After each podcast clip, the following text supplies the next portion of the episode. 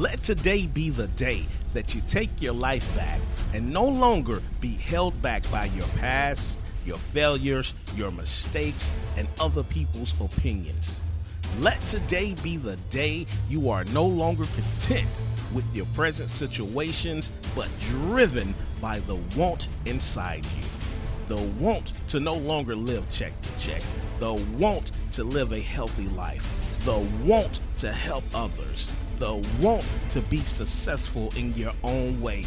And the ultimate want of all the want to leaving a legacy for your family, generations after generations. Today, stamp your passport once again to Successville. Going from great to greater, thank you for joining me, Demetrius L. Brown, on this flight, My Passport to Success podcast. Let the journey begin.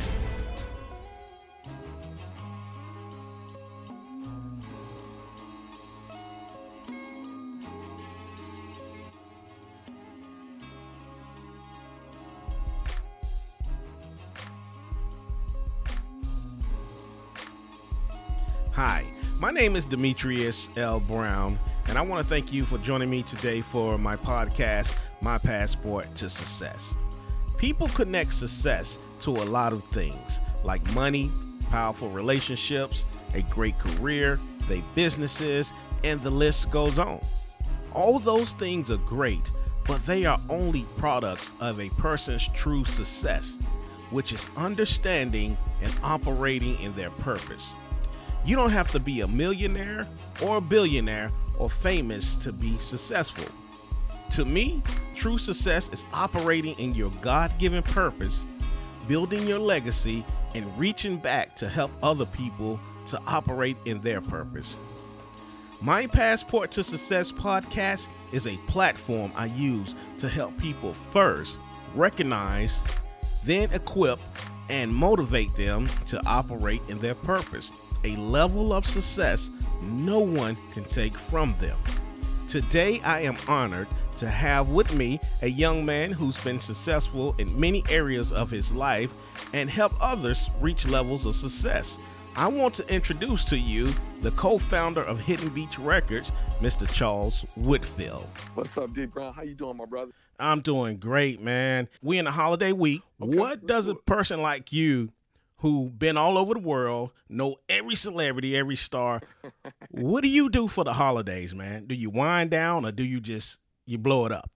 Nah, I wind down and uh, enjoy spending time with my family, and just like everybody else, Thanksgiving is that time that you reflect and you're thankful for all the blessings that you have.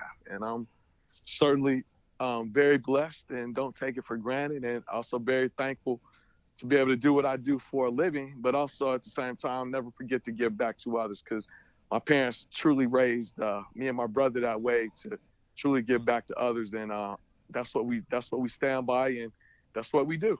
Man, that's great. It's all about giving back. You said your parents taught you how to give Absolutely. back. Now, did you grow up in a two parent household? Fortunately, I did grow up in a two parent household. My parents were blessed to be married for 64 years Wow. before my, my pops passed away uh, April of 2018. Um, and at the end of the day, like I said, they, they were fortunately uh, fortunate to be blessed with marriage for 64 plus years. They met when they were in college. My dad was a A&T Aggie, and my mom was my mom was a Bennett Belle. And Now, what did you attend school at? I'll be upfront and candid that I'm a NCCU Eagle. a, a proud Eagle, but as just as proud Eagle as I am, my dad was definitely a very proud Aggie and actually had a lot to do with the construction of A&T's football stadium as he was one of the ma- major fundraisers for the football stadium. So literally uh, in my mom's um, residence today is a plaque um, commemorating my dad being the leading money getter for raising money for A&T's football stadium. And he was a diehard through and through Aggie. He was in the Aggie club. He bled blue and gold. And it's funny that when I used to play basketball at Central, he would put on a Central uh, top just long enough to go to the game. So he would support me. But as soon as the game was over, he was back to Aggie pride. So I salute him. And, you know, I did everything growing up, as I tell people, um, at A&T other than go to school. And even when I went to Central, one summer I actually even attended A&T for summer school. Oh, so, oh wow. the rivalry is the rivalry is deep, but I got a lot of friends that are Aggies, just like the, the Aggies got a lot of friends that Eagles, and then they almost kind of go hand in hand with each other. And people call it a rivalry, which it can be. And I know A&T just beat us this past weekend, but man, they whooped y'all, man. yeah, I know that they, they did whip us in. They've had a number the last couple years, and I think I, I think I haven't been to an Aggie Eagle Classic probably in about four years. I took my daughter to the last one I remember going to up at A&T that we did win. Sometimes it's hard to give A&T credit, but I'm the first to say A&T's homecomings have always, and I know my Eagles that may be listening, I gonna want to hear this. Their homecomings have always been been more fun to attend than ours. It just is what it is. Ours well, are fun. Aggies is just doing a little different. I'm, I'm, I'm, gonna say this too, right? I'm originally from Durham, and okay. I've been going to you. I've been going to Central's homecoming since I was young. Matter of fact, I tell my wife this. I've been I've been a freshman at Central since I was in middle school, going to freshman orientation. Yeah, that's probably yeah, that's probably how I look at A&T because you know, but A&T really did help raise me. And all jokes aside, because I had a a, bro, a older brother slash friend growing up in Chris Brown, and uh, Chris would take me over to Moore Gym and uh, play against some of the A&T's basketball players, whether it was Ice Griffiths from back in the day or Chucky Beckton, and okay. literally Chris would take me. I'd be in eighth and ninth grade, and he had me over there playing against those guys. But playing against those guys in Moore Gym, if anybody from you know the late '80s on up remember playing in Moore Gym, that was the best basketball you could play in Greensboro. And I, I owe I owe A&T a lot, as I was blessed to get a scholarship to uh, to Central. Um, Coach Corbett didn't really recruit me, so I actually, you know, chose to go to NC Central. And, and funny enough, didn't even play a lot at Central in high school at Greensboro Page. I was a uh, you know MVP of the Little Four, all conference, all city. But when I got to college, um, didn't play that much. But didn't complain about it. I was like, hey, you know, I'm not going to the pros anyway. Let me at least get my degree at Central, uh, which I did in, in criminal justice with a minor in business. And, you know, I made some, you know, really good connections down there from, you know, my best friend Darren White to, you know, meeting my wife Robin, who I met through my friend Darren. And, you know, yeah. at the end of the day, I owe a lot to Central, but, you know, quite honestly, I owe a lot to A&T as well as Bennett because – if it wasn't for A&T or Bennett, my parents might have not met. so if they wouldn't have met, I can't so, say I would be here. So at the end of the day, you know, I hear people say Aggie pride, and they do, and I'm definitely Eagle pride amplified. But at the end of the day, it's a blessing of all HBCUs. Oh yes, because to me, they're all like a fraternity and sorority, and that's how I treat them. So, question now, like you just said, all HBCUs are a blessing. Now, mm-hmm. you went from playing sports to mm-hmm. playing basketball to actually running, owning, starting one of the number one labels out here, Hidden Beach. How uh-huh. how did uh-huh. that transition happen? Um, the transition to Hidden Beach was one that was a huge blessing. When I was in uh when I was growing up, I had my older brother Fred, um, who's actually the president and co-chairman or vice chairman of the Charlotte Hornets. We had a 10 year age gap. And as I was growing up in Greensboro, like everybody, they wanted to hang with their big brother and I was no different. And growing up in Greensboro, when I would ride with him, I had to listen to what he listened to in the, in the car. So we went from Earth, Wind, and Fire to the Isley Brothers to Parliament to Cameo to Michael McDonald. Um, and so the police. So growing up with my brother gave me a very diverse listening ear. And crazy thing is, you know, fortunately, my brother's been blessed enough to, to be in business with Michael Jordan for – over 20 plus years. And literally, Michael Jordan was responsible for what ended up becoming Hidden Beach. And the reason I say that is with the sex of Space Jam, with the I Believe I Can Fly song by R. Kelly, I saw that success. And that's when soundtracks were really popular. If you remember Love Jones or yes, yes. Boys in the Hood, or you can think of, you can go over um whatever the Whitney Houston um soundtrack, The Bodyguard. Bodyguard. I mean, yes. there was so yeah. many and probably actually one of my favorite soundtracks to this day. And I know a lot of people who are listening are gonna say the same thing. Was Love Jones to yes. this day? Yes, yes. I love the Love Jones, but it's so many. And so after the success of Space Jam that came out on Warner Brothers, it really gave me an idea. When I was in college, I worked at the record store in Central, but after I saw the success of Space Jam, I remember one day, you know, I had a, I said something to Michael because he was truly like a big brother to me, and I said something to him like, "Man, how cool would it be if we could start a record label?" And he said, "Man, think a little bit bigger than that. Let's not just start a record label. I mean, um, how cool would it be could we start a record store? Excuse me." And I said, "Hey, that could be cool because I had that experience. I worked at a, well, it was a, a CD store. It was called CD Superstore in Durham, um, and I started working there." in 1989. And the cool thing was, I used to go in there every Tuesday for new releases and would go pick up jazz to the point that one day the lady came, when I came in there, she said, Man, do you want a job? Because every Tuesday you were in here and you're picking up new music. Uh, hold, on, hold, on, hold on, hold on, hold on. Let me interrupt you. Now you said okay. you you were in college going to buy jazz, no hip hop or none of that, but no. you was going. So, I mean, I bought jazz. I know I bought jazz and hip hop because I was diverse. I bought R and B and hip hop but my main focus at that point, when I was in college, I went through a jazz phase. And I went through, and I can name you artists that I like to listen to from David Sanborn to Grover Washington. Yes. To Kirk Whalum. And ironically enough, the gentleman I helped start Hidden Beach with is a gentleman named Steve McKeever, um, spelled M C capital K E E V E R. And Steve worked at Motown in the early 90s when Boyz II Men came out, Queen Latifah came out, but I met him because he started a jazz label called Mo Jazz. If anybody remembers it, yes, it was capital M, small O, capital J, A Z Z. And the first artist on Mo Jazz Records was a brother, a guitar player named Norman Brown. And Norman uh, is a Grammy Award winner. But I used to process the new releases, and they would come in on Monday from your manufacturers, and we go through and and and and put them on the shelves for release each Tuesday. Now the new release cycle is on a Friday, but in those days it was on a Tuesday. So literally, I would get out of class. I probably got out of 1040 Central class by 1120. I was at CD Superstore. It's probably 15 minutes from campus. It was in Brightleaf Square in Durham. Every Tuesday, I was in that store and I would go in there and they would have a shelf where they put the new releases.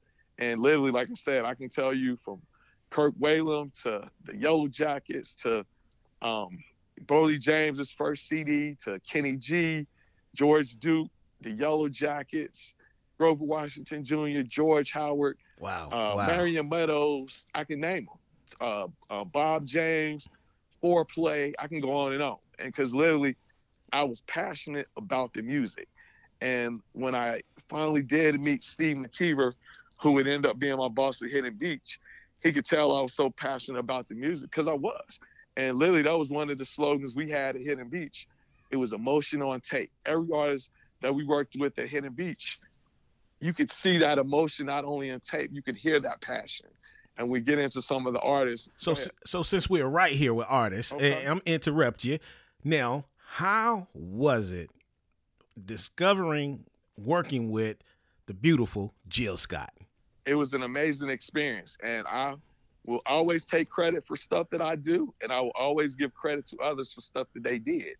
I did not discover Jill Scott. I was part of a team to help work with her. Um, my boss, uh, Steve McKeever, actually was turned on to Jill from several different people. Uh, one, our a business affairs attorney named Roger Patton, who actually used to represent Jazzy Jeff, who actually Jeff signed Jill to his production company, A Touch of Jazz, mm. and that's who actually helped do uh, Jill's first album. So I think uh, Roger tried to turn Steve on, um, Jeff tried to turn Steve on, and and I think either was it Roger or Jeff who got Steve Jill's initial demo, and I think it was four songs on there, and one of the songs on there was A Long Walk that ended up becoming a staple on her first record. But when I initially heard it, like everybody, they thought I was like, man, it sounded a little bit like Erykah Badu because Erykah was already out.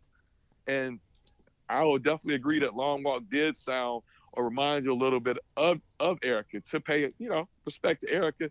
But as we I, as we had the other songs on the demo, I think um, Long Walk was on there, uh, Love Rain was on there, so it was Jill's talent right away because there was several songs on her demo that did end up making who is Jill Scott. And I remember the first time I met Jill was in LA when we had brought her out and Jill is real. What you see is what you get. And I remember after after a day of meetings, me and Jill went and hung out, and we went to this this poet, poetry place because anybody knows Jill knows she was come, you know, really came up in the poetry scene in Philly um, as a spoken word artist, and we went. I took her to this this place called Fado Do. I remember it like it was yesterday, and we went in there. I remember it was an open mic on a Friday night, and I remember asking the lady, "Hey, I'm here with a friend of mine, you know, Jill Scott. She's visiting town from Philly. Can I get her on the list to perform?" And the lady was like, "Yeah, we'll put her on the list." And you know, told me they put Jill's name on the list, and they kept calling the different poets and poets. And I remember me and Jill sat in there, and it was good for us. It was really our first time hanging out, and you know, we were just hanging out, having something to eat, and, and a few, you know, cocktails with conversation. And the one thing I remember is the lady never got to putting Jill on stage and it got to be about 12:30, and I said, Jill, you still want to hold in there and stay? She's like, Nah, let's let's roll out. And you know, believe me, once I get to be a name, we're gonna come back in this place, and they're gonna want they're gonna want me to perform, and I'm gonna say, you know what? I tried to come here and perform, and y'all didn't let me, so I'm gonna just come in here tonight and just let everybody else perform. When you could have had Jill Scott, Jill Scott's just gonna be here being a regular customer listening to poetry, and that's the first night me and Jill hung out, and it was just something about her personality then that I was like, man, this is a star right here, because she wasn't cocky with it, but she knew the talent that she possessed, and, and you know, it was just something about Jill that you know what you see is what you get. When people ask how was it to work with her, and to this day, Jill is still a great friend, and even when you know I had an unfortunate car accident um, last year that put me out of commission for a while, and and Jill would check on me and not one time was it about music. It was about I'm checking on you as a friend. Wow. And at the end of the day, I had so many artists that we'll get into some that I worked with, but some of them were really checking on me as a person, not about an employee or employer or a musician, but as a friend. And that's the one thing that I've totally been blessed over the years with music to make some incredible friendships. Now, who are some other artists that you can call friend? Mike Phillips, who's another artist. He was the third artist I worked with on Hidden Beach. You know, Mike actually was the saxophonist and musician for my wedding. And actually, I think my wife had a, a Celine Dion song that she wanted Mike to learn. I remember calling, or I can't remember. It might have not even been a. It was something like that. I remember calling Mike and saying, "Bro, you got to learn this song because my wife didn't want to come down on Here Comes the Bride. She wanted to come down on that song." And Mike said, "Man, not too many people I'm gonna learn this for, but for you, I'm gonna do it. And he did do it, and it was great. And you know, I finna say I know Mike he murdered Phillips, it. yeah, Mike Phillips and uh, Marcus Johnson, who's a keyboard player, yes, good friend, and actually a bass player named Chip Shearin, yes, who's played with Marion Meadows and a lot of people. And that was my core of my wedding band. And literally, my wedding was over at uh, in Greensboro at Providence Church, and my reception at the time was the Sheraton. I think it was the Sheraton, which then ended up becoming the Marriott downtown, but that was my wedding band. And I always tell cats, and we had a drummer. I, sorry to, to say I can't remember the brother's name, but he was a drummer that I the guy helping me put the sound was uh, Sam Hamlin. Sam put the sound together for my wedding band, and Sam still does sound in Greensboro to this day. And wow. Sam found me the drummer, and I, I will I will definitely get his name and give it to you so I don't because he came in and man everybody's like man anybody can play with you got these three you know and this drummer picked right in, and, and that was my band. And to this day, uh, 20 years later, I always tell those guys, man, I appreciate y'all because y'all held me down on that day. And I know I did my part because I was responsible for the music. To this day, I don't remember much about that day because it was all a blur, but I know the music was tight. When the music tight. you had Mike at the wedding, then you go to the reception, and, and Mike and Marcus Johnson and Chip Shearin with my band. Hey, I did my part. My part was tight. now, You've been married 20 years. Now, yes, throughout sir. the process of the music business and working radio, did it take a toll on your marriage or uh, how, how did absolutely, that balance absolutely, out? Absolutely. Absolutely. How can it not? Because a lot of times I was on the road traveling and doing different things, but the, the thing is, is my wife, we were, we dated, we met my junior year in college and we dated probably eight years. So I pretty much ran that to the max. And to the time when we finally got married, my wife knew pretty much who I was and came to, you know, later we got married in Greensboro, but I lived in LA a year and she stayed in, in Raleigh where she worked planning the wedding. And, you know, ironic thing was I literally flew out about a month before we got married, I flew out and and we drove her car across country, and we road trip to kind of as almost like, hey, let's have a bonding experience driving cross country. We took our time, took us like four days, and and we stopped at the Grand Canyon and you know did different things and just took time to road trip, and that's kind of what led us in to get married. But of course, it definitely paid a toll. But I also had a had a young you know young wife that believed in my career and and let me live my dream. And you know I appreciate appreciate her for doing that because it definitely was a sacrifice. But she loved music as well and got to be a good friend of Jill Scott, Mike Phillips, you know, Aja from Kindred, Patini from Kindred. Mm. So literally the artists that we worked with along the way, you know, she had to be good friends with them because she supported what we did. So did it take a toll? Yes, but she she stuck behind me and, and let me live my dream. And I, and she always, whatever I worked in, when we lived in LA, when I was doing the label, she was working at IT for USC. That you work in radio now, an industry that's slower than the record business. How is it at home now? And now that I work in radio here, she works in procurement for a manufacturing company and they make school bus parts. Oh wow. So it's totally different in my field, but imagine when I'm coming home talking about, you know, literally I got something, I'm shooting something with Anthony Hamilton tomorrow um, on something that we're doing with the Hornets.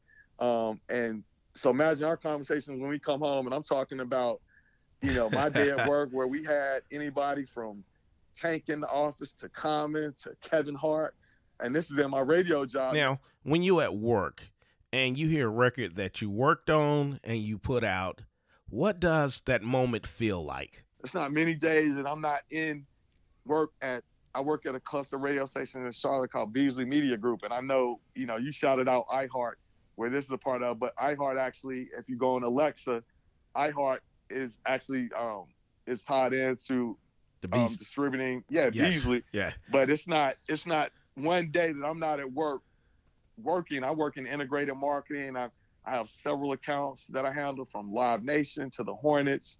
Uh, I do a big anti-bully program with CMS. Live Nation is my client, but it's not one day I'm not at, at work in V101.9 or Power 98, which are two urban stations. Not one day that I'm not going to hear a Jill Scott song, or I'm not going to hear an Anthony Hamilton song, or I'm not going to hear Mike Phillips on a break with Tone X. So every day my it's almost like my past collides with my future. And when the song "So in Love" that Jill ended up doing with Anthony, me and Anthony's manager Eli Davis, who's a Greensboro native and one of my good friends. Yes. Eli Eli got me the got me the the, the demo, and I got it to Jill. And Jill was going through relationship problems, or not really problems, but just going through situations, stuff that happens in relationships. And she wasn't really in the headspace to write about being happy at that time. And that song literally sat for about two and a half years.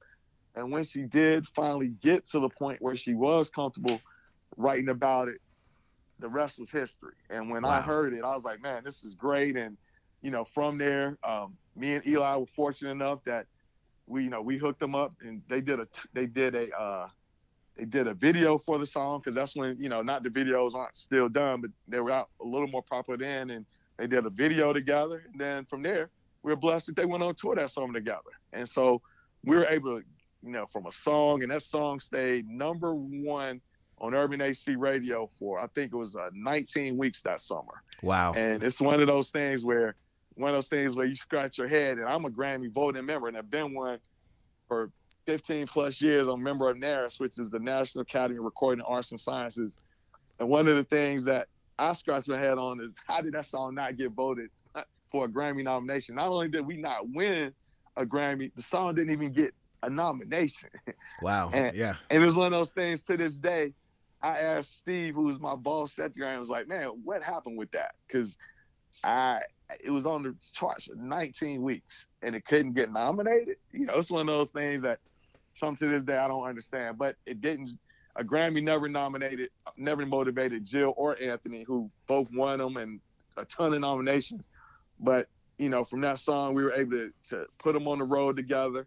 And I love to this day when I'm on listening to V101.9 and So in Love comes on, and you know, yeah. it, it's just a beautiful thing. And it's, it's one of my favorite Jill songs, Anthony Hamilton songs.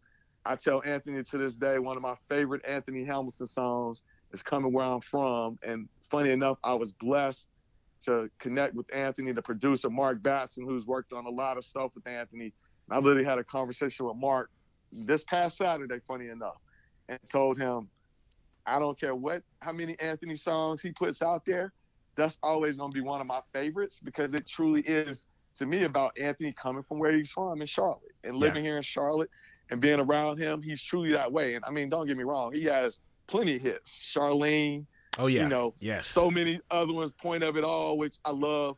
But it's always on, and just that beat, man, when it comes on, the production, like boom.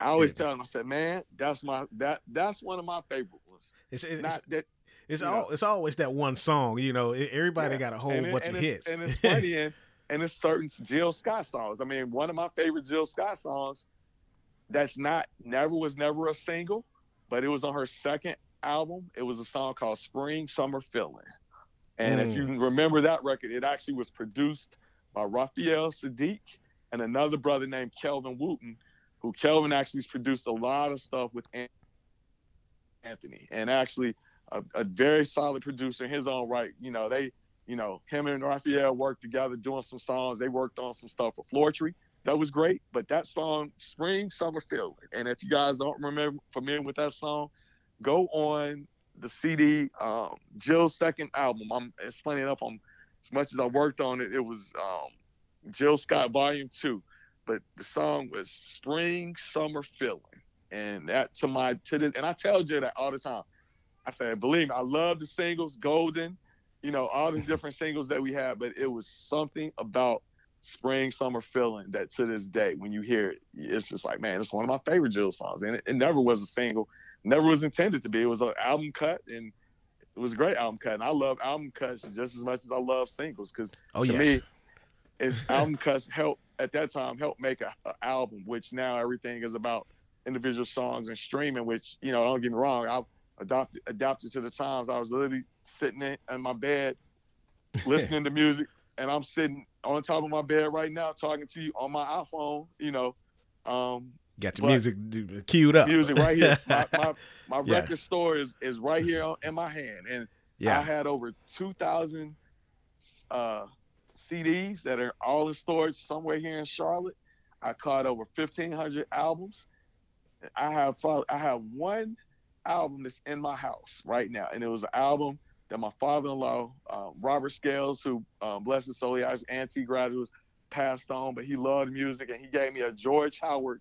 Oh, album. Oh wow, okay. And that Classic. is the only album that I have in my house right now, and all my albums they are in storage here, as well as my CDs. You now, know.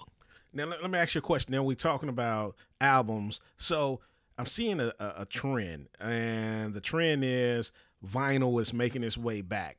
Mm-hmm. And mm-hmm. I, I, see, um, I think vinyl this year made eight million dollars, and even yeah. the the sale of um of turntables. So me, you know, I mean, one of my co-hosts, uh, I, when I used to be on 102 Jams, me and mm-hmm. Wale. You you familiar with Wale? I am familiar. I'm definitely familiar with Wale. Yep, me, me, and, me and Wale, we'll go back and forth. So I told him CD sales to me were never dead. I believe the mm. artistry was dead, and once people stopped developing artists, people stopped saying, "Okay, hey, if I'm going, I'm only getting the two songs that I hear on the radio, and the rest of the album is mm-hmm. garbage."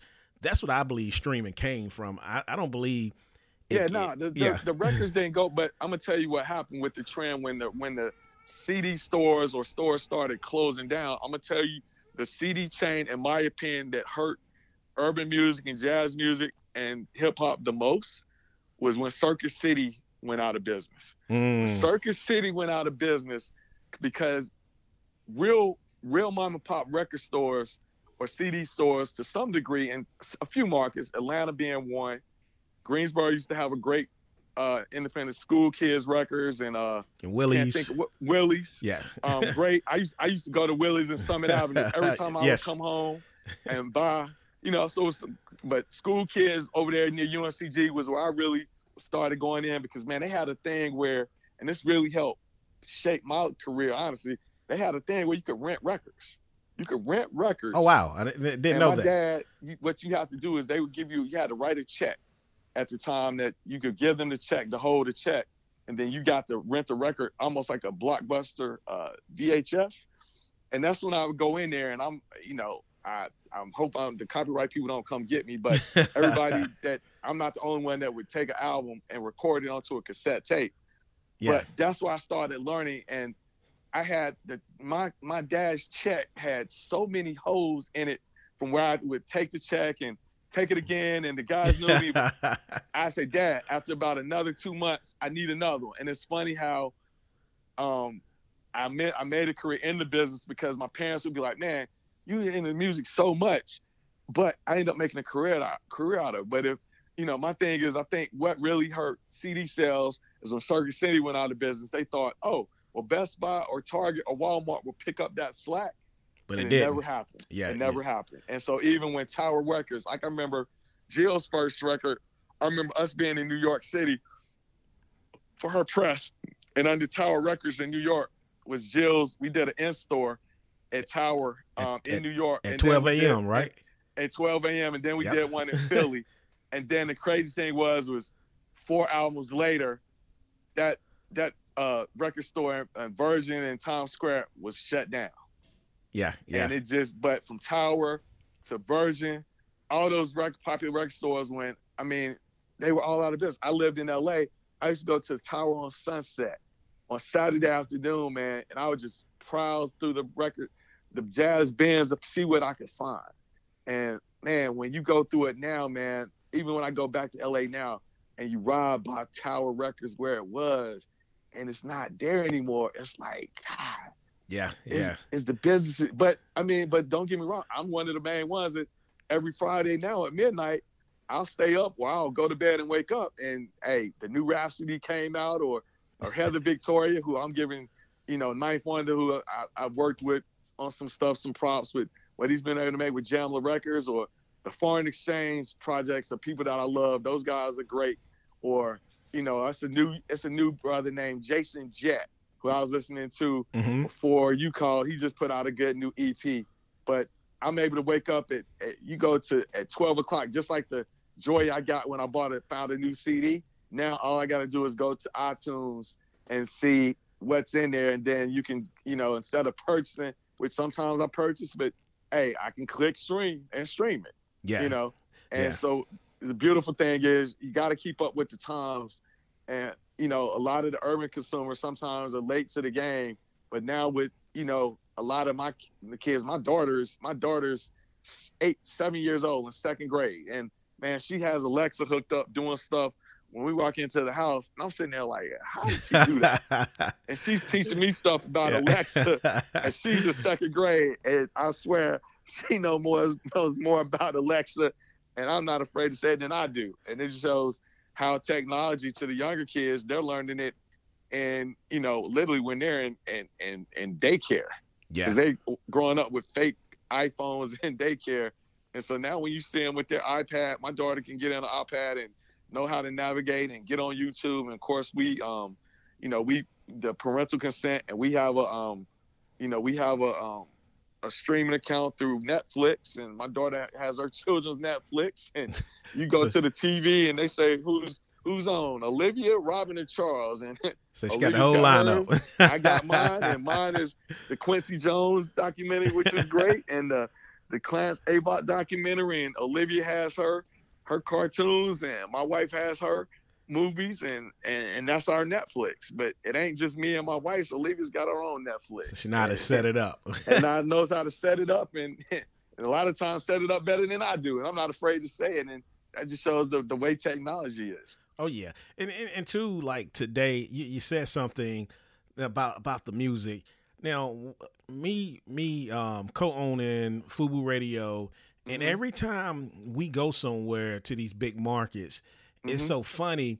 We we- we're set up beside you know the the hometown radio stations, but, Absolutely. but people flock over to the Fubu Radio. It's like Oh, yeah. man, man, we love For- Fubu, for you know, us by us. Yeah. and it's it's like a brand. It's Yeah. a brand, and, and it's a brand that, and that's what we wanted to do with Hidden Beach, and that's what Mojazz meant to me. It was like I didn't know, and that, honestly, that's how I got to learn my boss.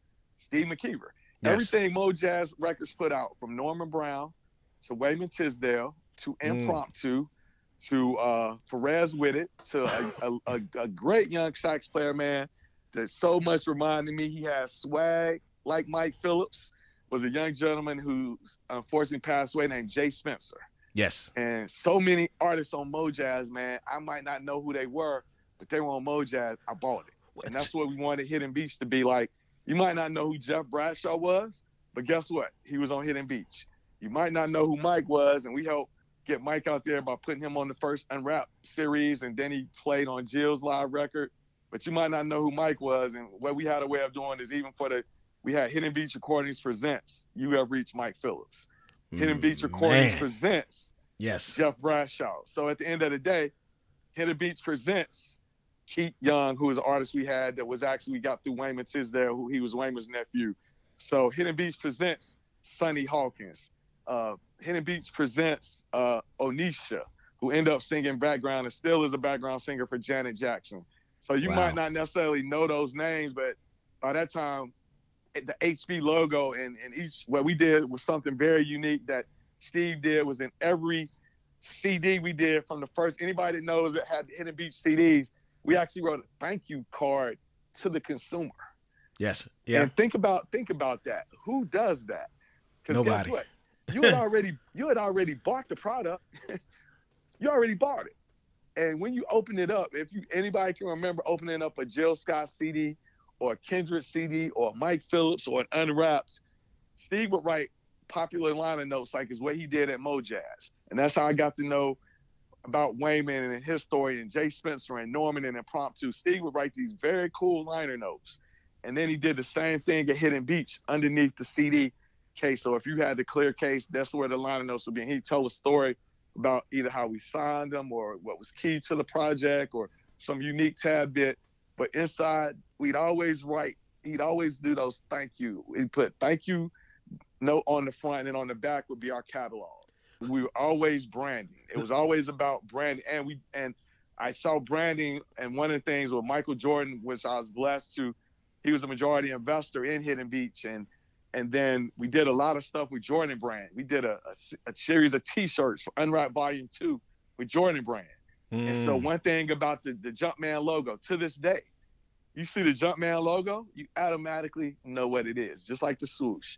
yes. And now with, with HB, you saw Hidden Beach, you knew it, it stood for good quality music. Regardless if you necessarily knew who the artist was, you knew we weren't putting out 50 records a year. And at the height, the most we probably put out in one year, honestly, was probably, man, I'd say four, if not maybe no more than five records a whole year. But So- the ones we put out, we took our time with them and we cooked them. And so think about Kindred's first record. Think about who is Jill Scott. Think about the first Mike Phillips record. Think about the first Jeff Bradshaw record that Jill happened to be on. Uh, Gerald Veasley, a great bass player. Think about all those first records, the Unwrapped first record, Volume One, all Yes. those songs that were on Now- that first now- Unwrapped. Now let me stop you right here. Unwrap, Okay. man. What man? Unwrap to me was the brilliantest idea back starting back then. Oh It- man, it was brilliant, And man. I, can, I can tell you that the way the Unwrapped series started, it was two producers, man. Guy named Tony Joseph, who unfortunately passed away a couple years ago, and another guy named Daryl Ross. Daryl is still living. And these guys, man, the crazy thing, what we tried to do with what we wanted it to be, we wanted it to be called almost like kind of and paying homage to Ninth Wonder, who samples a lot and is, is, is really educated people all across the country with his teachings at Harvard, Duke, Central, all over the country. He's a dynamic speaker, but the education of where samples came from. And that's kind of what we wanted it to be a sample collection of people that sampled Jeff Lorber, people that sampled different artists, Kool and the Gang, uh, people that sampled Summer Madness, all those original Jeff Lorber, where Lil' Kim sampled Crush on You, that Mhm. fanatic who's from Greensboro produced. But guess what? We couldn't afford to publish it in writings. So what we ended up doing was like, man, how can we come up with a way that we can still come up with a series where instrumentalists could be playing original songs, but since we were replaying everything, we didn't have to pay so much. They still got publishing and writing, but not as much. And that's where Unwrap came from. Man, and that was a literally genius. Tony Tony Joseph and them did a demo that they happen to be good friends with Patrice Rushen. They happen to be good friends with Everett Harp. They happen to also be good friends with Paul Jackson Jr. And those people helped them on the initial Unwrapped demos. And on that first Unwrapped, to this day, man, me and Mike Parker, who was my brother that did A&R, we both were huge Tribe Called Quest fans. And one of my favorite, favorite Tribe songs to this day was Bonita Applebaum. And so on every, if you go back and look at probably the first four unwraps, every unwrapped, it was a it was a it was a Tribe Called Quest song. And and me and Mike Parker were blessed to not only do A&R, but on I think it was volume two, Electric Relaxation was on there. And this was when you really had a song record label. If you anybody can and anybody that wants that thinks I'm lying, go do the, go check liner notes or go to allmusic.com and look it up. Me and Mike were blessed to do background vocals, hold on hold on, hold on. electric relaxation. so hey, I had one time where I had my puffy moment. Me and Mike Parker did A and R. We helped do marketing, but on and guess what? And and featured on that song was the great Jeff Lorber. oh So I can always tell people, and if you, hey, and the beautiful thing is, anybody go to go to Apple Music or, or Spotify or wherever you stream music, and put in Unwrap Volume Two, Electric Relaxation, and background vocals are by Charles Whitfield and Mike Parker. Wow. And to this day, a matter of fact, when I get off the phone with you, I'm gonna literally put on electric relaxation, and I will post it on my Instagram and Facebook, and I will tag you. Um, Okay. Demetrius, I know we follow each other on uh, on Facebook. yeah, yeah. I'm gonna tag you when I do the post.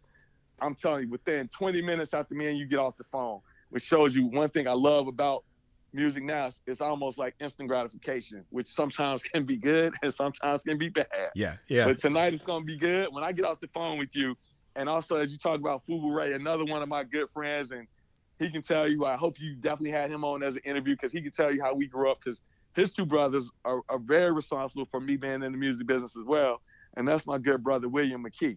oh And yeah. His older his older brothers Kenny and Tony help. I mean, I'd be in their basement, and man, them dudes, man, cameo and man, um, slave and man, men at work. Man, I learned so much over their house.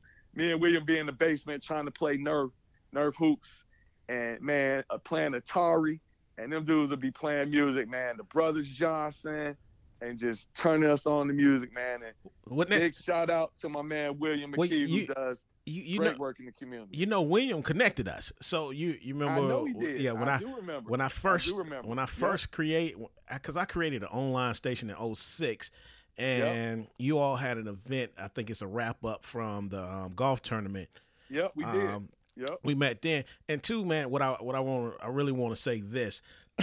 and one reason I really want to interview you, excuse me, is because I, I saw how much work you did, and I see how much work you do, and I see how humble you are.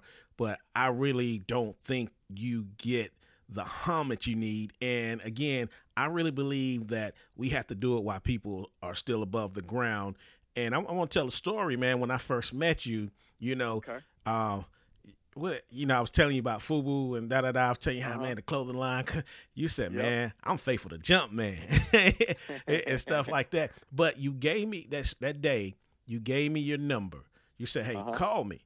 And you Uh-huh. know, from that day, I think this had to be 09. Now I'm saying probably 09. So Okay. every time from 09, if I had something, I call you. You always take my calls, take my emails, and the the one year I think you all was selling Hidden Beach. You know, Mhm.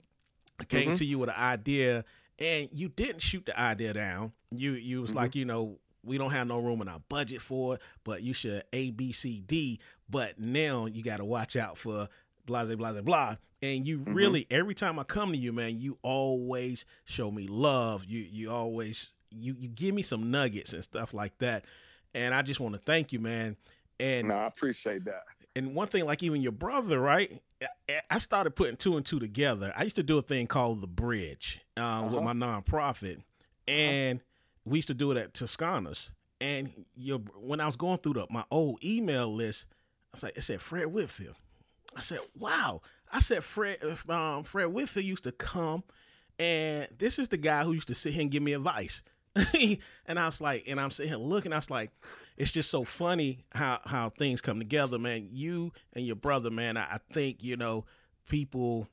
We, we, we got to give you, you all more respect because with you all, y'all don't have to show nobody no love. Y'all don't have to give nobody nothing back.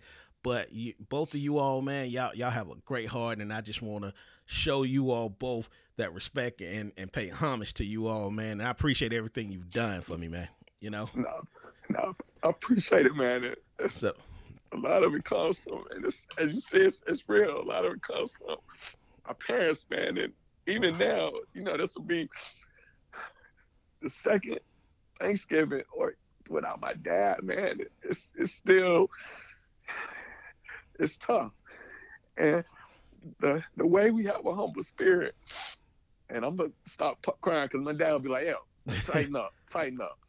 It got to be and, like that sometime, brother. yeah, I mean, the way the way we are is because of our parents. I mean, my parents were first grade. My mom's a first grade school teacher in Greensboro, and my mm. dad worked in the postal service. You know, diehard nine to five workers, but they always made sure we didn't have for nothing. And anything we wanted from playing basketball to, you know, the newest pair of cleats, you know, I mean, we thought we were rich. You know, I didn't know we were middle class because, you know, for everything we wanted, we got. And and so my giving character came from my parents. That's how we were raised. And, you know, one, I appreciate, you know, the props and, you know, so many people in Greensboro that, you know, along the way, I, because I got help. When we were starting Hidden Beach, attorney Charles Blackman, was one of the first brothers that I talked to about the project, and he helped me then explain it to Fred. They, they were law partners, but there's so many people I owe homage to that helped me along the way. That the beautiful thing is what I'm able to do now. You know what I'm able to do. I'm able to help my friends that had a part of of helping me. I'm able to give back to them. Whether you know for this year, for example, at my jazz festival that I do in Charlotte each year called the Queen City Jazz Fest. This year we had Michael McDonald, which was great for me. Uh, I'm a huge Doobie Brothers fan, so it was a blessing to have him. We had him. We had Gerald Albright. We had Jonathan Butler. We had a young artist named Such.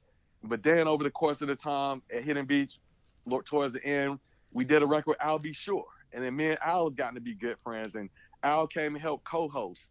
Yes. And one thing I was able to do, man, we have a, a, a reunion group in where we grew up, Youngs Mill Hickory Tree Lane Reunion and we we did a reunion this time last year for New Year's Eve in Greensboro, man, a, a hotel off of um, High Point or Battleground. And what we said is like, man, we got to do more of these.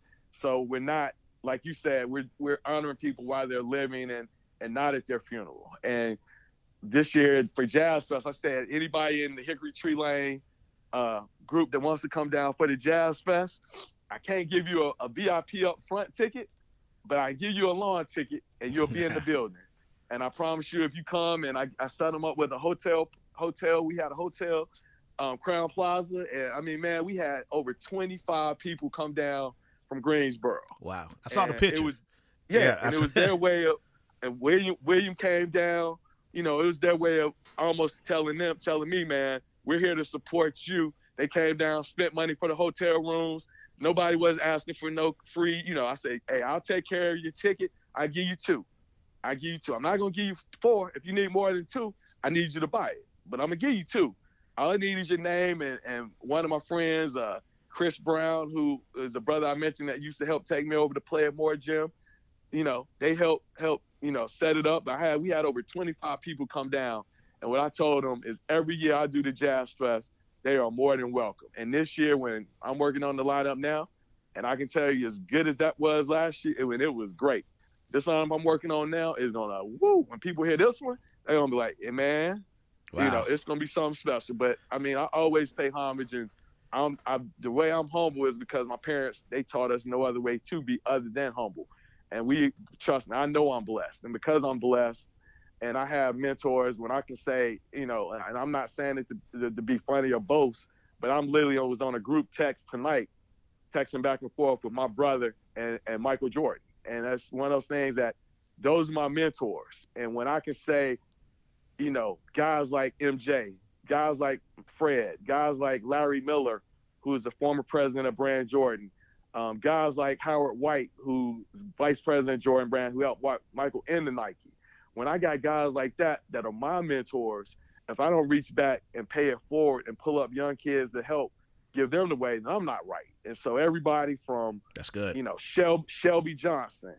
Um, I remember every time yeah. I would come in the A&T, and it pays back to the late D. Cherie. D. Cherie was one of the first people in Greensboro that I gave a sample of Jill Scott to. That's my heart right there. Yeah. yeah. R.I.P. Everybody knew yeah. D. Cherie. So every every time I would come home, I always had to go sit with with D. Cherie, and whether it was Mike Phillips, Unwrapped, I never forgot where I was. I almost like Anthony. I always knew I was from Greensboro, and to this day, I always say I'm from Greensboro. I'm never. I'm proud of Greensboro, and there's so many great talent from Greensboro. Whether it's a Shelby Johnson, you know, whether it's a, a, a guy like an Eli Davis who, like myself, is a humble brother, like Fanatic. Yes. Yes. Um, like so many, the, the young brother that passed just passed away. Um, what's his name? Dana. Dana Lucci. Yeah. I didn't even. Crazy thing was, I went to Dana's funeral, and I didn't even know Dana because at that time I wasn't into music. I was playing basketball, so I didn't even know this brother. But I knew him through so many of the different guys. And the crazy thing is, man, I came in to pay respect to Dana, and this will tell you really how deep God can be, man. And if you don't believe me, all you got to do is go out to Maplewood Cemetery tomorrow. And if you think I'm lying, go out there and one fact, I want you to go do it. And then come back and report to your listeners if I'm not telling you that God works in mysterious ways. So I end up having to come up for my brother's basketball camp. I had my nephew from Raleigh come up and go with us to the went with my daughter to the camp. And so my daughter wanted to go because she gives back. Her main focus on her first time going to camp was can my cousin Miles come from Raleigh? Because Miles hadn't been to camp. She's like, I'm going to camp and Miles can come and join us. So Miles stayed up here the whole week and I had to meet his mom and dad in, in, in, Greensboro to return him the Saturday of Dana's funeral. And I took took him and dropped him off at I think we met at Mount Hope Church Road, dropped him off to his parents. And I had enough time before Dana's funeral. I went to go visit my dad, who's buried out at Maple Maple. Uh, I think it's uh, it's Maplewood Cemetery. I think that's the cemetery on 29. I hope I'm not mispronouncing the cemetery. If I am, I'll get it correct. Well, I want to say he's buried at Maplewood. Um, hmm. And long story short, as I pull up and to his cemetery, man, I'm seeing them dig a grave. Mm.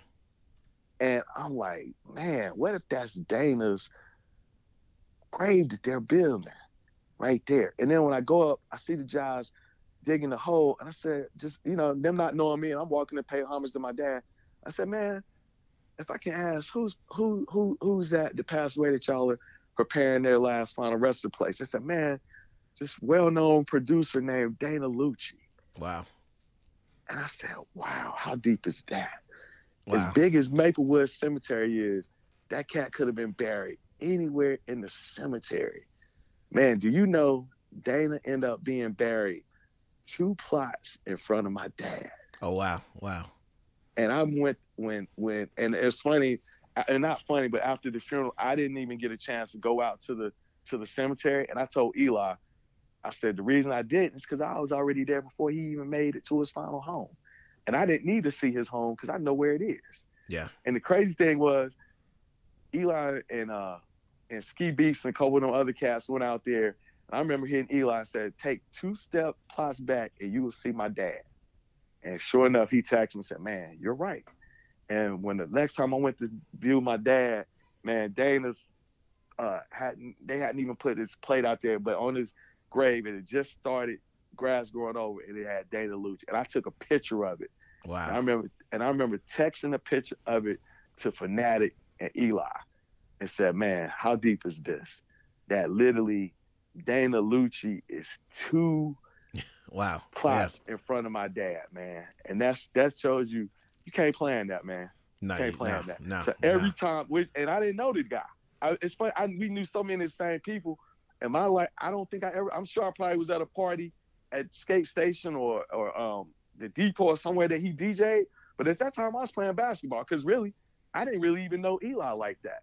And they had that. They had the group, the Busy Boys and yeah. Fanatic. But the crazy thing was, I did not know Fanatic as Fanatic. I knew Fanatic as Andy heard which is his real name. Yeah. AKA Fanatic. And so, because I was playing basketball, I was playing with with Trip and Tripp Welborne and Wyatt Smith and Freddie Barnes and and Mike Dearman and Dudley and you know all those guys we used to you know battle basketball with. Man, I was a hooper, you know. And I wasn't in the not that I, I was in the music, but I wasn't into the music scene like that. Like that. I Yeah. was in playing basketball. I was trying to get a scholarship, man. And that's because at that time I still thought I might have a chance at the league, like everybody does. I wasn't I wasn't so much in the, you know, going to little parties because they had a little group. Man, I was in the I was in the basketball. You know, I was Mhm. in the playing baseball. I played baseball up until high school, so I couldn't hit the curveball anymore. I ran track. You know, I was an athlete, and unfortunately, you know, and to this day now, I'm able to combine sports and music, and that's what if you if you think about it, all entertainers Sports you know, and want to music. be athletes, and, and all athletes want to do something with music. And hey, to this day, it works. And I was been blessed, but you know, big homage and respect to, to Dane Lucci, man. But Oh, man, yeah. he is he is guarding my dad, man, because he is two Yeah. plots right lined up in front of my dad, man. Wow. And, and Dana, And Dana, Dana Lucci is a good dude, man. Um, I knew a ton of people at his funeral, and I went yeah. to his funeral, and I sat with two of my classmates from from uh, you know Page or and Grims and Smith and Dudley, and then after that we went to grab a bite to eat before I got back on the road to Greensboro. And like I said, I did not know him, but I did know him, and he, he- I knew him through all his friends, and it was great to see that church over there right off of Willow Road. I can't think of it. But it First. Baptist, uh, Reverend Yeah, Brown. Yeah. uh, yeah. No, it wasn't Reverend Brown's. I can't remember. It was off right off Willow Road. It was one of them. I can't think of the church, but anyway, it was packed. Mm. And I remember getting there. I loved Tom, and, and I went in and viewed him and paid my homage to him. And man, he's buried right in front of my dad, man. And at the end of the day, that's nothing but God. That's, Oh, that's yeah. all it is. Yeah, Yep. yeah. Now you now you, you mentioned and before we wrap up, man, uh, you mentioned some key names. Uh, uh, no Eli. Matter of fact, um, me and Brandon, we actually own the marketing Yep. company together Yep. Yep. in um, Greensboro.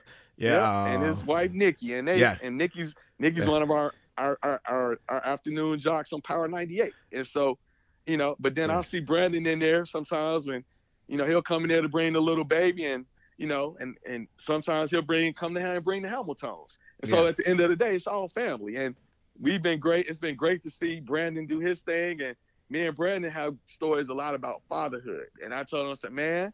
It's gonna be the it's gonna be the best job, and not even a job. It's gonna be the best thing in your life, man. And oh, just yeah. seeing him be, become a great dad, and you know his his mom is Eli's sister, and yeah, it's funny. Me and Eli have a running, and his sister Sheila, we have a running joke, man, because they went to Grimsley, Mm.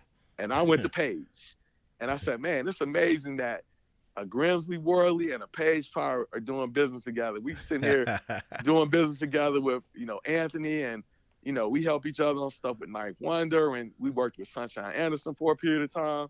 I said, man, it's great to see a Whirlie and a Pirate doing stuff together. And I said, even though I kid him, like I told him when I when I when I have to help write their like you know the liner notes for Anthony, they can't read them.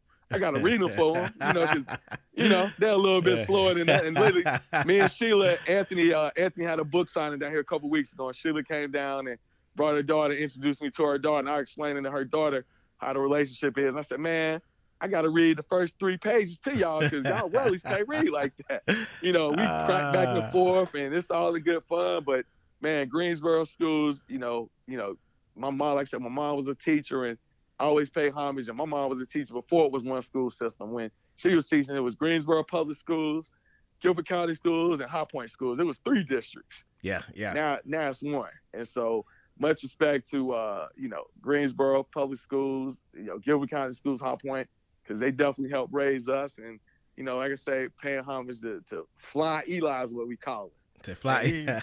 One of the most humblest cats, and man, he would give you the shirt off his back, and I just love that brother, man. And when I moved from LA back home, he's like, man, you know, do what you can to help Anthony. People know he's from Charlotte, but really people, a lot of people didn't see him out in the community. And we helped start his big payback that we started doing charity stuff around CIAA. And, you know, we, we do charity stuff, go feed the homeless, go to the kids shelter. But at the end of CIAA, we'd have a party. And the first year we had a party, we had him with, I think it was Jazzy Jeff and um, Jermaine Dupri. And so we Mm. celebrated that too, but we gave back. And once again, like I said, that's part of what we do is we give back. And you know, I'm definitely been blessed. Like I said, when I can when I can say my mentors range from, you know, from from MJ to my brother. And I mean, you always said sometimes you don't always feel we've gotten the props that we deserve or all that, which, you know, that's that's not for me to say. That's for everybody else to say. But I'm content. My stomach is full because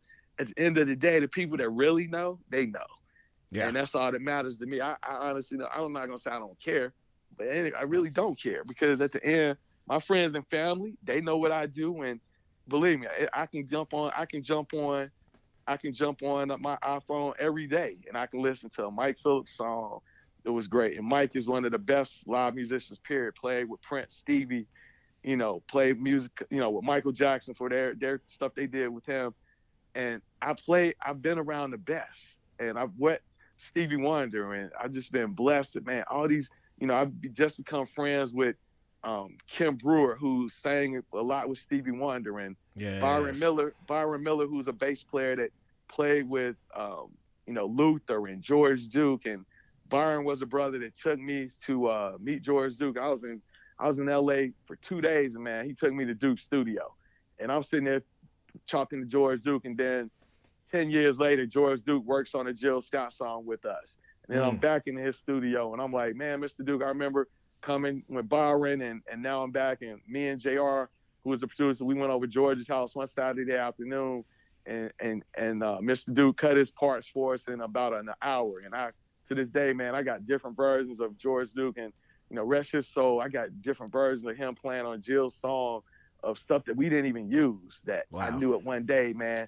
Them demos are gonna be priceless. Oh yeah. And so it's, those kind of things, man. That you know, like I said, I've never been a rah rah guy that I got to get. You know, when I played basketball all the way through high school at Page, I was a point guard, and so my thing was I actually got more satisfaction in addition to Tripp Welborne or Wyatt Smith or or Michael White or Nathan Duggins. Those are my teammates from my senior year, and I got way more satisfaction in giving them an assist than scoring. But don't get me wrong, because I tell my daughter I could score. I, my, high, my high was my high was 32, so don't get it twisted. I could I could put it in the hole, but I got way more satisfaction out of dishing it to Tripp Wyatt and us putting that D on. And it's funny, like now on, on because of social media, the guys that I was able to play against, like a Freddie Barnes or like a, a Michael Dearman, guys that you know Gary Falls, mm. guys that were Greensboro legends when I played. Um, you know, Ron Johnson. You know, mm. we used to you know, but now because of social media, we're all friends. you know, and Mike Dearman may post a picture when he scored on us at Dudley, but then I'll go leave a comment like, but hey, that was a good shot, but who won? You know, and we go back and forth. And it's friendly. To this day, we still competitive. hey, I ain't played a ran up in court in probably 10 years, and I won't. I play you a horse.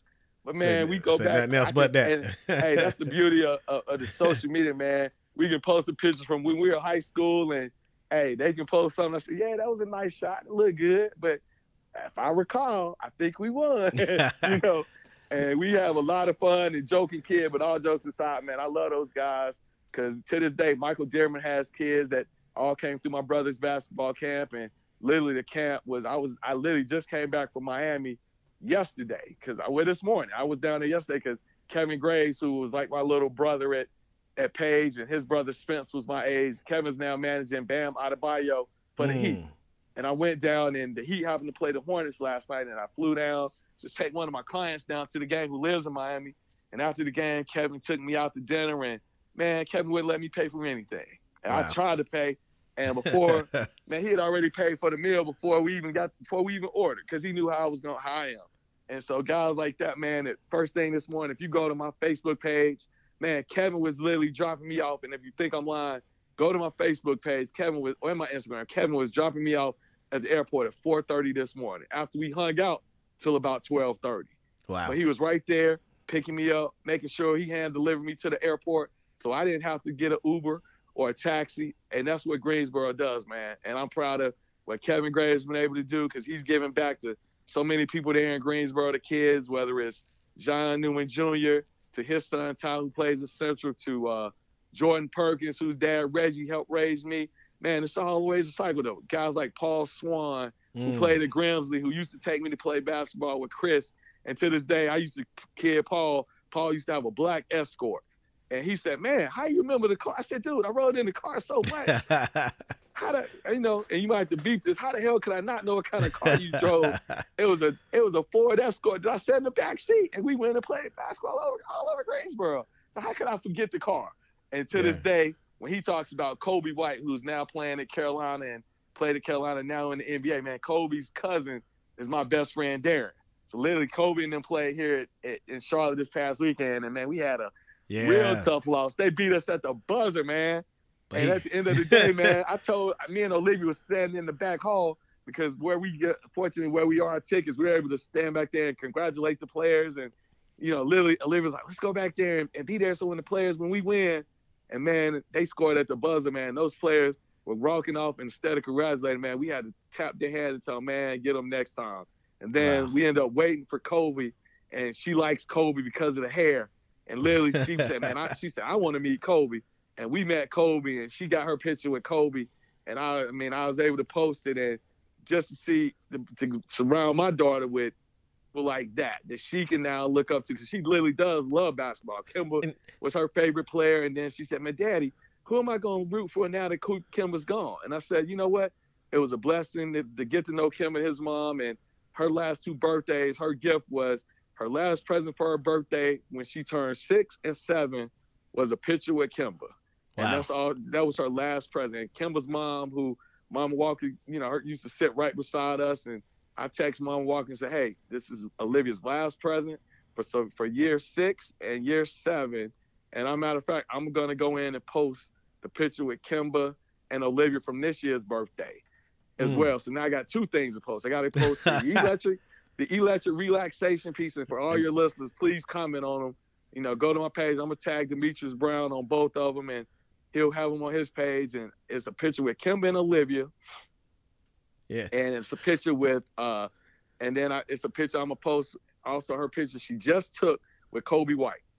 And Coby's a rookie year and she said, Man, and Coby had over 200 people come down from his hometown. And that's and what blew video. my mind, bro. That yeah, I, saw got, it. I got footage. I got footage, and then when he walked out there, like Kobe, Coby. I said, as bad as I hated to lose that game, man, it wasn't that bad because I saw Coby and man, my, and my daughter at, at, at, at seven years old said, "Man, Coby's pretty special." I said, "Yeah, he is, man, and he can get it done."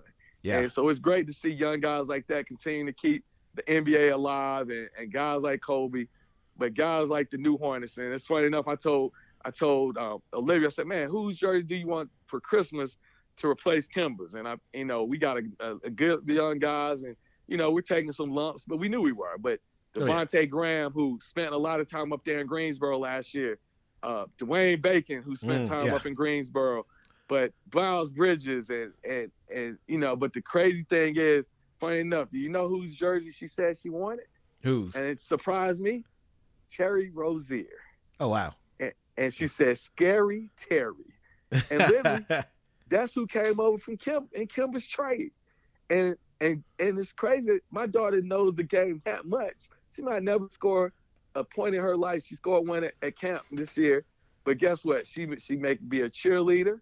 She may be the trust me. She she's a and I'm not saying it to be funny. She's a very pretty young girl.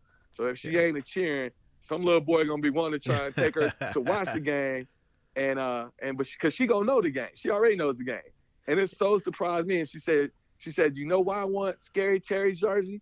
Because he's the new leader. He's the new point guard. Wow. And she wow. said, and she said he wears number three because on the back of his jersey it says Rozier the third. And I mean, this is a seven-year-old putting them kind of, you know, analogies together. And I was like, wow. I, I came home and told my wife, I said, you won't believe whose jersey. I thought she may want Devonte's or Miles Bridges, who she has Miles' poster up on her wall from her Uncle Fred's camp where we gave that away, and it's on her door right now. So mm. literally, she really is my daughter because she loves music, she loves sports. Her favorite artist is she loves Ariana Grande, who I took her to see her perform, and but she likes Jill and she likes Mr. Anthony. I can put on Amen, and her and Anthony are born. They're both Aquarius. Anthony's birthday is uh, January uh, 29th, and Olivia's is January 31st.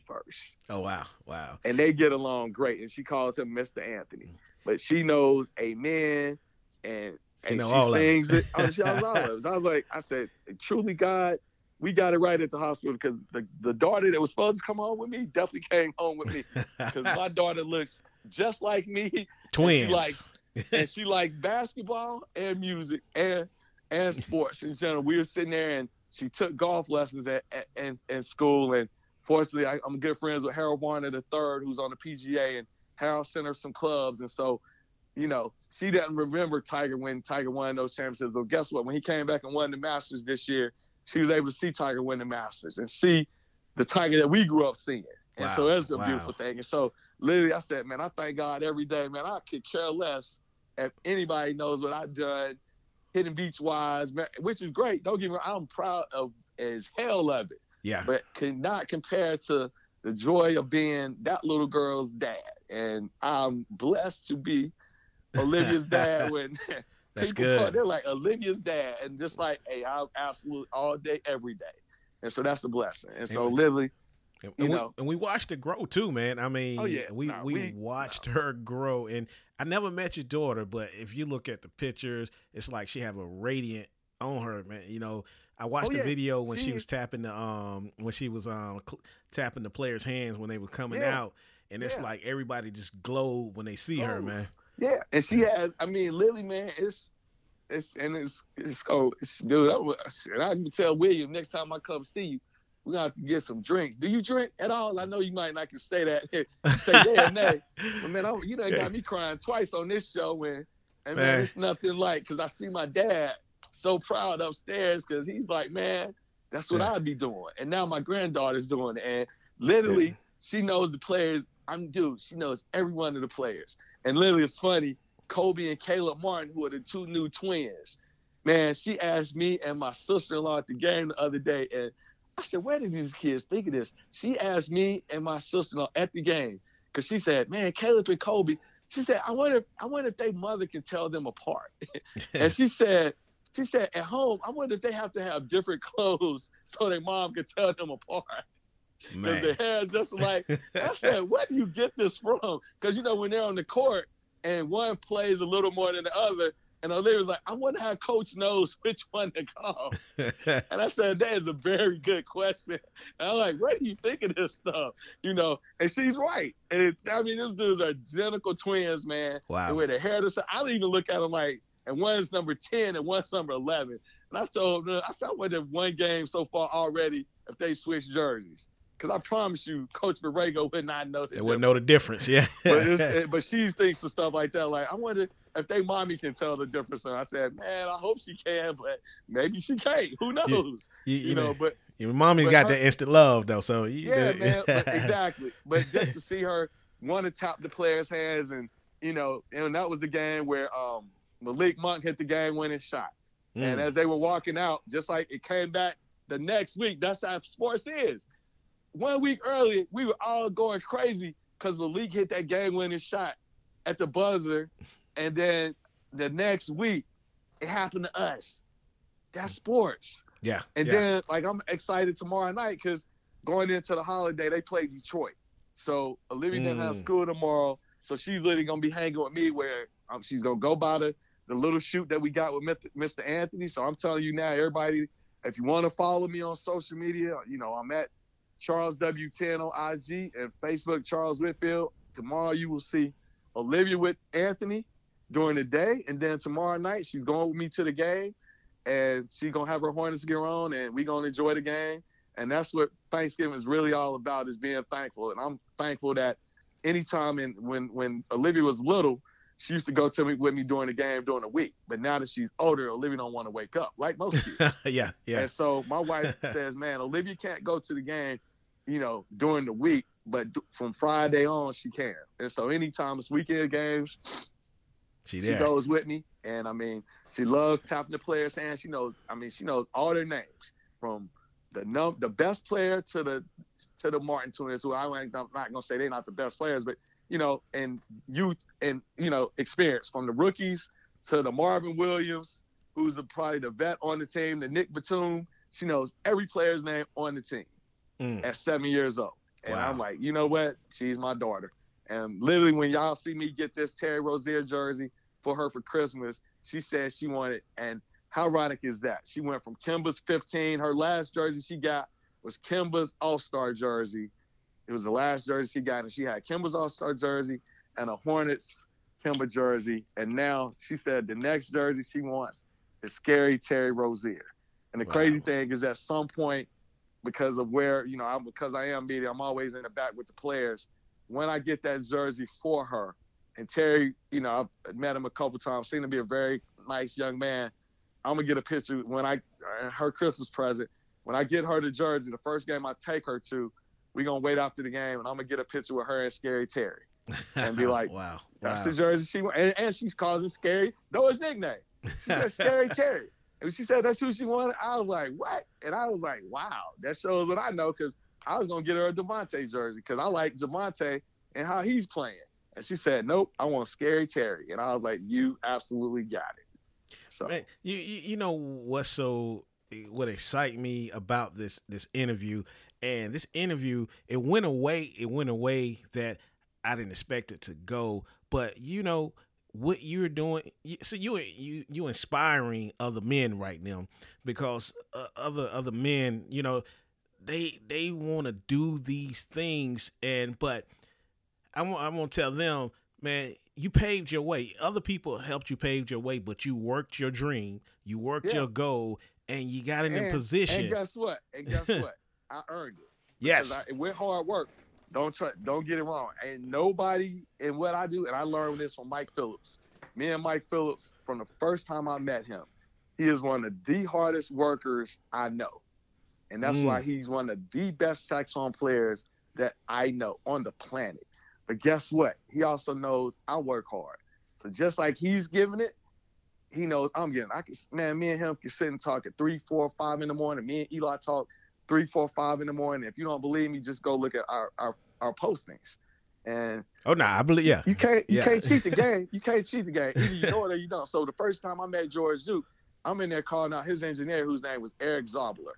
And George looked at me and was like, "Man, how do you know Eric's name?" I said, "Cause I'm a liner note junkie. I study liner notes. How do you know who Paul Jackson Jr. is? How do you know who Byron Miller is? How do you know who Paulinho DaCosta is?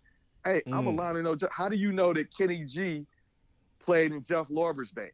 And how do you know that um, Eric Benet, Karyn White, all played with Jeff Lorber, Art Porter? How do I know? Oh, wow. I'm a liner note junkie. I'm sitting there naming them. I'm tell you.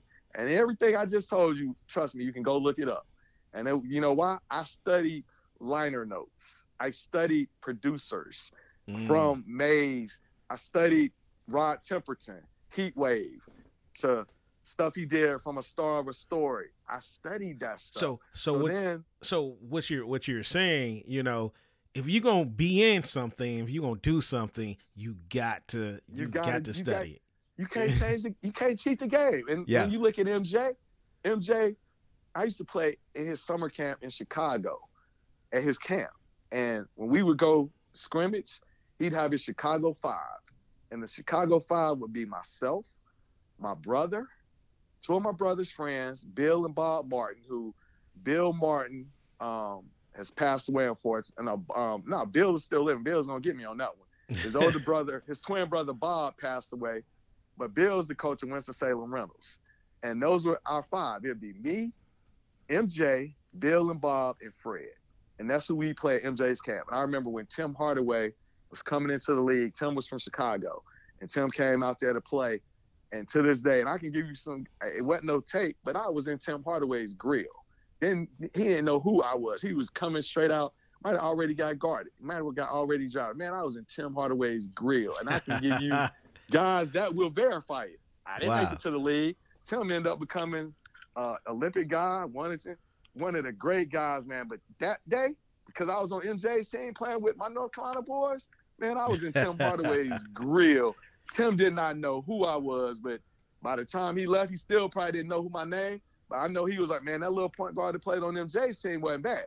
He was in my grill, and wow. that's and so to be blessed to be on the court and see how the goat worked at it. When you see the best and you see the work ethic and you see how Kobe Bryant studied MJ's tapes and you see how you can't take shortcuts and you see the hard work that my brother Fred has put into being the president and vice chairman of the Hornets Yeah, he's Yes. MJ's guy, but guess what? He earned everything he got. He's Nah, he put some work in. My Nah. brother, my brother has a master's. My brother Yeah. has a master's degree in business and a law degree. So guess Mm. what? Can nobody question anything my brother's gotten? Because guess what? He earned it. yes, And yes. so hey, the, you can't cheat. You can't cheat the work. And so I always made sure I put in the work. And you know, when I tell Steve McKeever how you know I I, I stalked him. I did stalk him because I wanted him to be my boss. And now I can I can text Steve right now and say, man, I just and the one thing I got to get from you, man, is I have got to get this interview. oh, you have I've got to have it because this this Yeah. is so- this was some good stuff. And I mean, Yeah. you know, literally, you called me and man, I forgot we were doing it tonight because I declined the, inter- the the meeting request by accident, and you texted me ten minutes prior, and unfortunately, like, are we still good for eight? Man, I I hadn't even forgot, but guess what? Timing was right. And, and- and you, know, uh, you know what? And, and I, I was like, man, I was like, maybe something came up. And you know, because I was gonna let it go, then something in my spirit said, man, text him, text him. Yep. I'm glad you did, because guess what? If you wouldn't have texted me or called me, we wouldn't have had the interview. Yeah, yeah, But because you did, man, we got something that's great. And I mean, we pay homage within this interview to my dad, which is Yes. great. yes, To to D. Cherie, yes, which is great. to. Dana Lucci, which is great. yes, You know what I mean? So yes. just even in that, to the late Art Porter, to the Mm. late George Duke, Wow. to Al Jarreau, who was a great, I love his music. I got turned on to by my brother. So I mean, think about it, man. We paid homage to people. We had some fun. We laughed.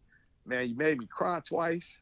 Uh, man, this hey, I. I ain't heard many of your other interviews, but if you got Yeah. any better than this, I want to hear them because we got something. I mean, literally, you called me right at eight o'clock.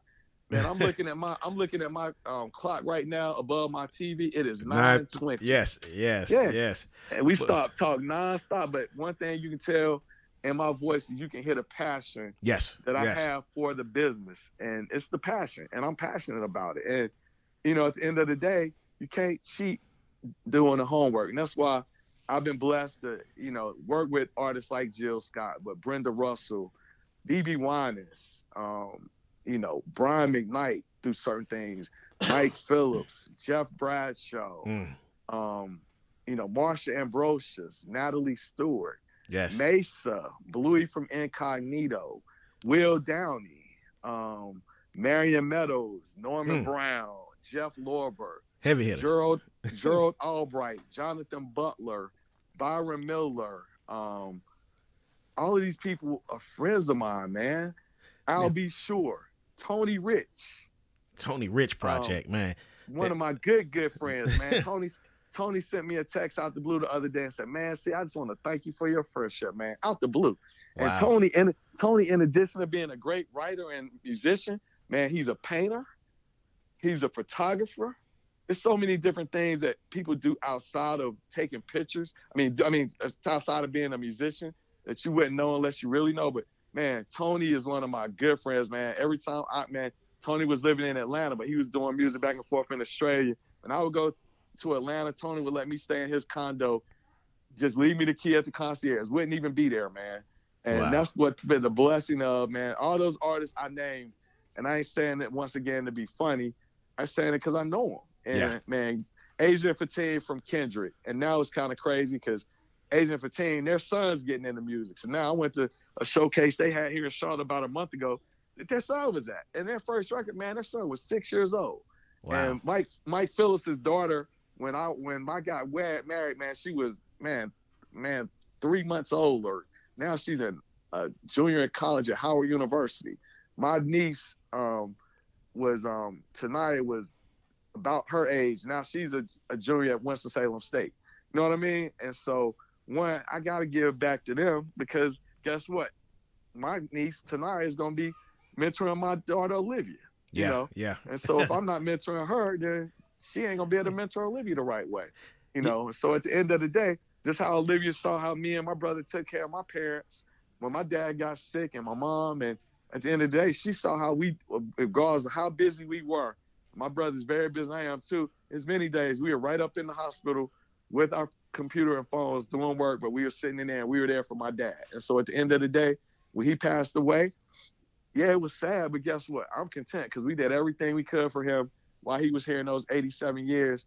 And literally a week later, when I had my car accident, which was a whole other topic we didn't even get into really, we touched Yeah. on a little bit. But if it wasn't for dad and God, I could have passed away because unfortunately, and prayers to the gentleman and and his family, and I can say his name because I've gotten to know, met his wife and daughter. I was in a car accident with a, a brother named Eric Dalton. And Mm. unfortunately, Eric was traveling at a high rate of speed on a motorcycle as I was leaving my dad's cemetery and we had an accident. And I hope I, it wasn't like, you know, I didn't see him. And I mean, truly, we had an accident. And his wife got to know me once again through Facebook, through her friends, and told her about me and that I had a, a I was a dad to Olivia. He had a kid, and you know, we set up even in our court proceedings, we ended up coming with a settlement. And she said in court that she didn't want me to suffer because she knew I was a good dad to my daughter. Wow. And Lily, Wow. I sent I sent his daughter a Christmas card and a gift certificate because guess what? If I passed away, I Mm. wanted him to do the same to my daughter. I Wow. wrote his wife a thank you card, just saying I'm sorry. Not that I admitted guilt to anything, but just I'm sorry. It was an accident. I knew people that knew him, and they, from all accounts, he was a good guy. His name was Eric Dalton, and so here I am paying hmm. homage to him. And this is the guy that hit me that he could have killed me Wow. it wasn't my time. And because it wasn't my time, I still got work to do. But unfortunately, I had ministers tell me that it was his time, either fortunately or unfortunately, depends on how you look at it. And to this day, I pay him respect. And I was in a, a, a wreck where it was two of us in it, and one of us passed away. So, I mean, that's part of my life that's never going to change. Every morning, I wake up, Mm, I mm. think about that car accident. When I see a motorcycle on the road, I kind of twinge up a little bit. But guess what? I still got work to do, and I Yeah. know I do. And that's what keeps me going. And unfortunately, or fortunately, it depends on how you look at it.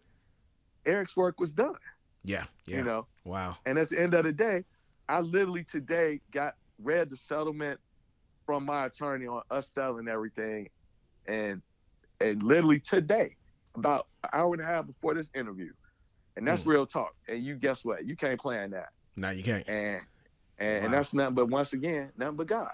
And so, like I said, I don't know how many interviews you've done, I'm, I'm sure they I do a been lot, good. yeah, but not Hey, like this. Yeah, This yeah. one's gonna be a different one. Yeah. like I said, I, I want to copy this one. And, Because I want to play this for my brother. I want my mom to listen to it. and you know I the want funny thing, to listen to it. Yeah. the funny ahead. thing is this: this interview right here is the kickoff to my podcast. I, I had to get away from the music piece of it because Mm-hmm. our people need help, and we need to hear other people's stories to get us Mhm. to get us ahead. So. Mhm. So, in the midst of starting this interview right here, it was for the radio. Your spirit is speaking to people out there, man. And we're going to a we're in a time of holidays. I said this today on air. I said I Mhm. know a lot of people have lost loved ones, but Yeah. I don't Yeah. want you to be nowhere sad or depressed. But think about the good things that that loved one would do, or the good Oh, uh, the, the things And my, and my, and my move. dad loved my dad loved Thanksgiving, man. Mm. Loved it and loved to eat. And I loved to eat and sleep and watch football. What everybody did on Thanksgiving. And you know, like I said, man, this is gonna be the second one that we we we have without him, but he's here, and I truly believe that. And I mean, he showed his face because a week after we had had his funeral, as I'm leaving his cemetery, like I said, I know my dad. He was a comedian. I know God came to him and said, "Hey, Mr. Whitfield, I got a question for you. Your son was just in a car accident down in Greensboro, and I got a question. Do you want him to come up here and join you, or do you want him to stay down there?" And my dad told God, "says God, man, I ain't been up here but a week myself.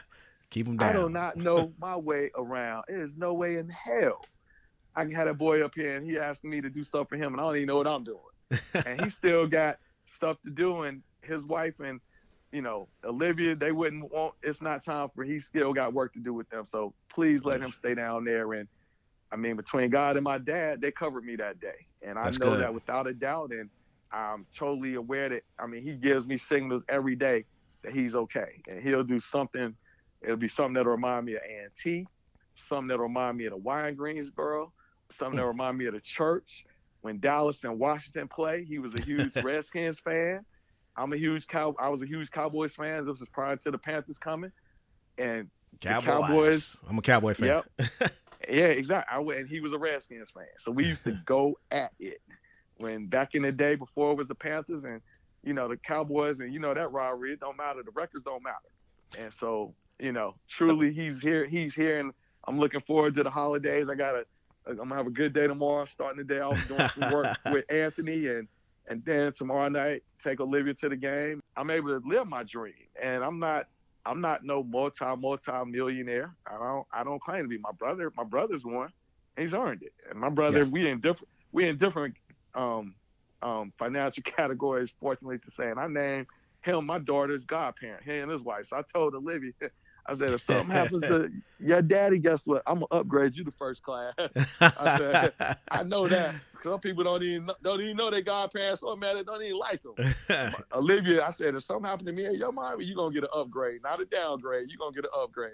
Take and she's upgrade. loved by everybody. And, you know, truly, I'm very proud of my brother. He's just getting a big honor from the city of Charlotte. And next week, um, the Mm. uh, citizen of the Carolinas that I just posted on my Instagram tonight, and I'm gonna probably post it on Facebook tomorrow. And like me, Fred's humble man. Sometimes I and he's one of the few that's not on social media, and sometimes he can tell I post something about him because people will hit him and be like, "Yeah, congratulations on that." Well, how'd you know? Because he posted, and so he knows. You know, I'm never gonna post nothing that ain't nothing but good for him. And you know, I posted on my IG today about him getting his honor, and I'm gonna post on his Facebook tomorrow because he is deserves of why he's here. And Oh yeah. at the end of yeah. the day, and I mean, and all the hard work and stuff he's done, and all the stuff he's giving back to all the kids, you know, with his basketball camp and all of that, you know, it is it's it's a beautiful thing. And so that I'm I'm definitely proud of him, and can't wait there to be there to support him next week and, and see him get, as you said, his flowers while he is here. Oh, and Oh yeah. that's yeah. what we tried to do with my dad while he was here, is make sure we told him we loved him and we thanked him and and up until the day he died, we did give him we gave him his roses while he was here. And every time we go to Greensboro, we put them roses on flowers on his on his grave and he knows we still care about him and, and that we love him. Now, Charles, a lot of people say Michael Jordan don't give back to the community. You and I know that's not so. What are some of the events or outreach programs you experienced firsthand? I just came back from Miami last night. I took a client down to the game last night. The team played. The team got the Miami put it on them last night. Bam had 21 and 15. But guess what? At 11 o'clock this morning, the entire Hornets organization was out there feeding Thanksgiving meals. And guess where that comes from? The leadership up top in MJ. Wow. So when you got him from the top out there, and you know, I didn't see the pictures today. MJ might have been there today. I don't know how. You know, I hadn't seen the pictures, but I know Fred was there. But the whole team was there. But literally, um, at 11 o'clock this morning, they were feeding homeless with their partnership with Food Lion, and um, you know, from Michael to Fred to James Jordan to Mitch Kupchak to Coach Borrego and all the players. Mm. They were all out there serving, and that's where that comes from the leadership up top. And you know, when you saw the hurricane, you know, Michael was quick to be one of the first to donate a million dollars. yes. Went down and did a cleanup in Wilmington, where he grew up, his hometown, and he was there. Not the team, he was there. And so when they see, you know, people talk about so many things, Michael just dedicated two hospitals as a part, Yes. two hospital clinics as a part of Novant Hospital, who's another one of their hospital partners. So at the end of the day, when you talk about the greatest of all time, in my lifetime, he proved it on the court, but now guess what? He's proven it in life. I would like to thank Charles Whitfield for sharing his story with us from his good times, bad times, from the tragedies and his near death experience, and to now being back on top of operating in his purpose. To comment or give feedback, please email me at dbrown at demetriuslbrown.com. And I want to thank you for listening to my podcast, My Passport to Success.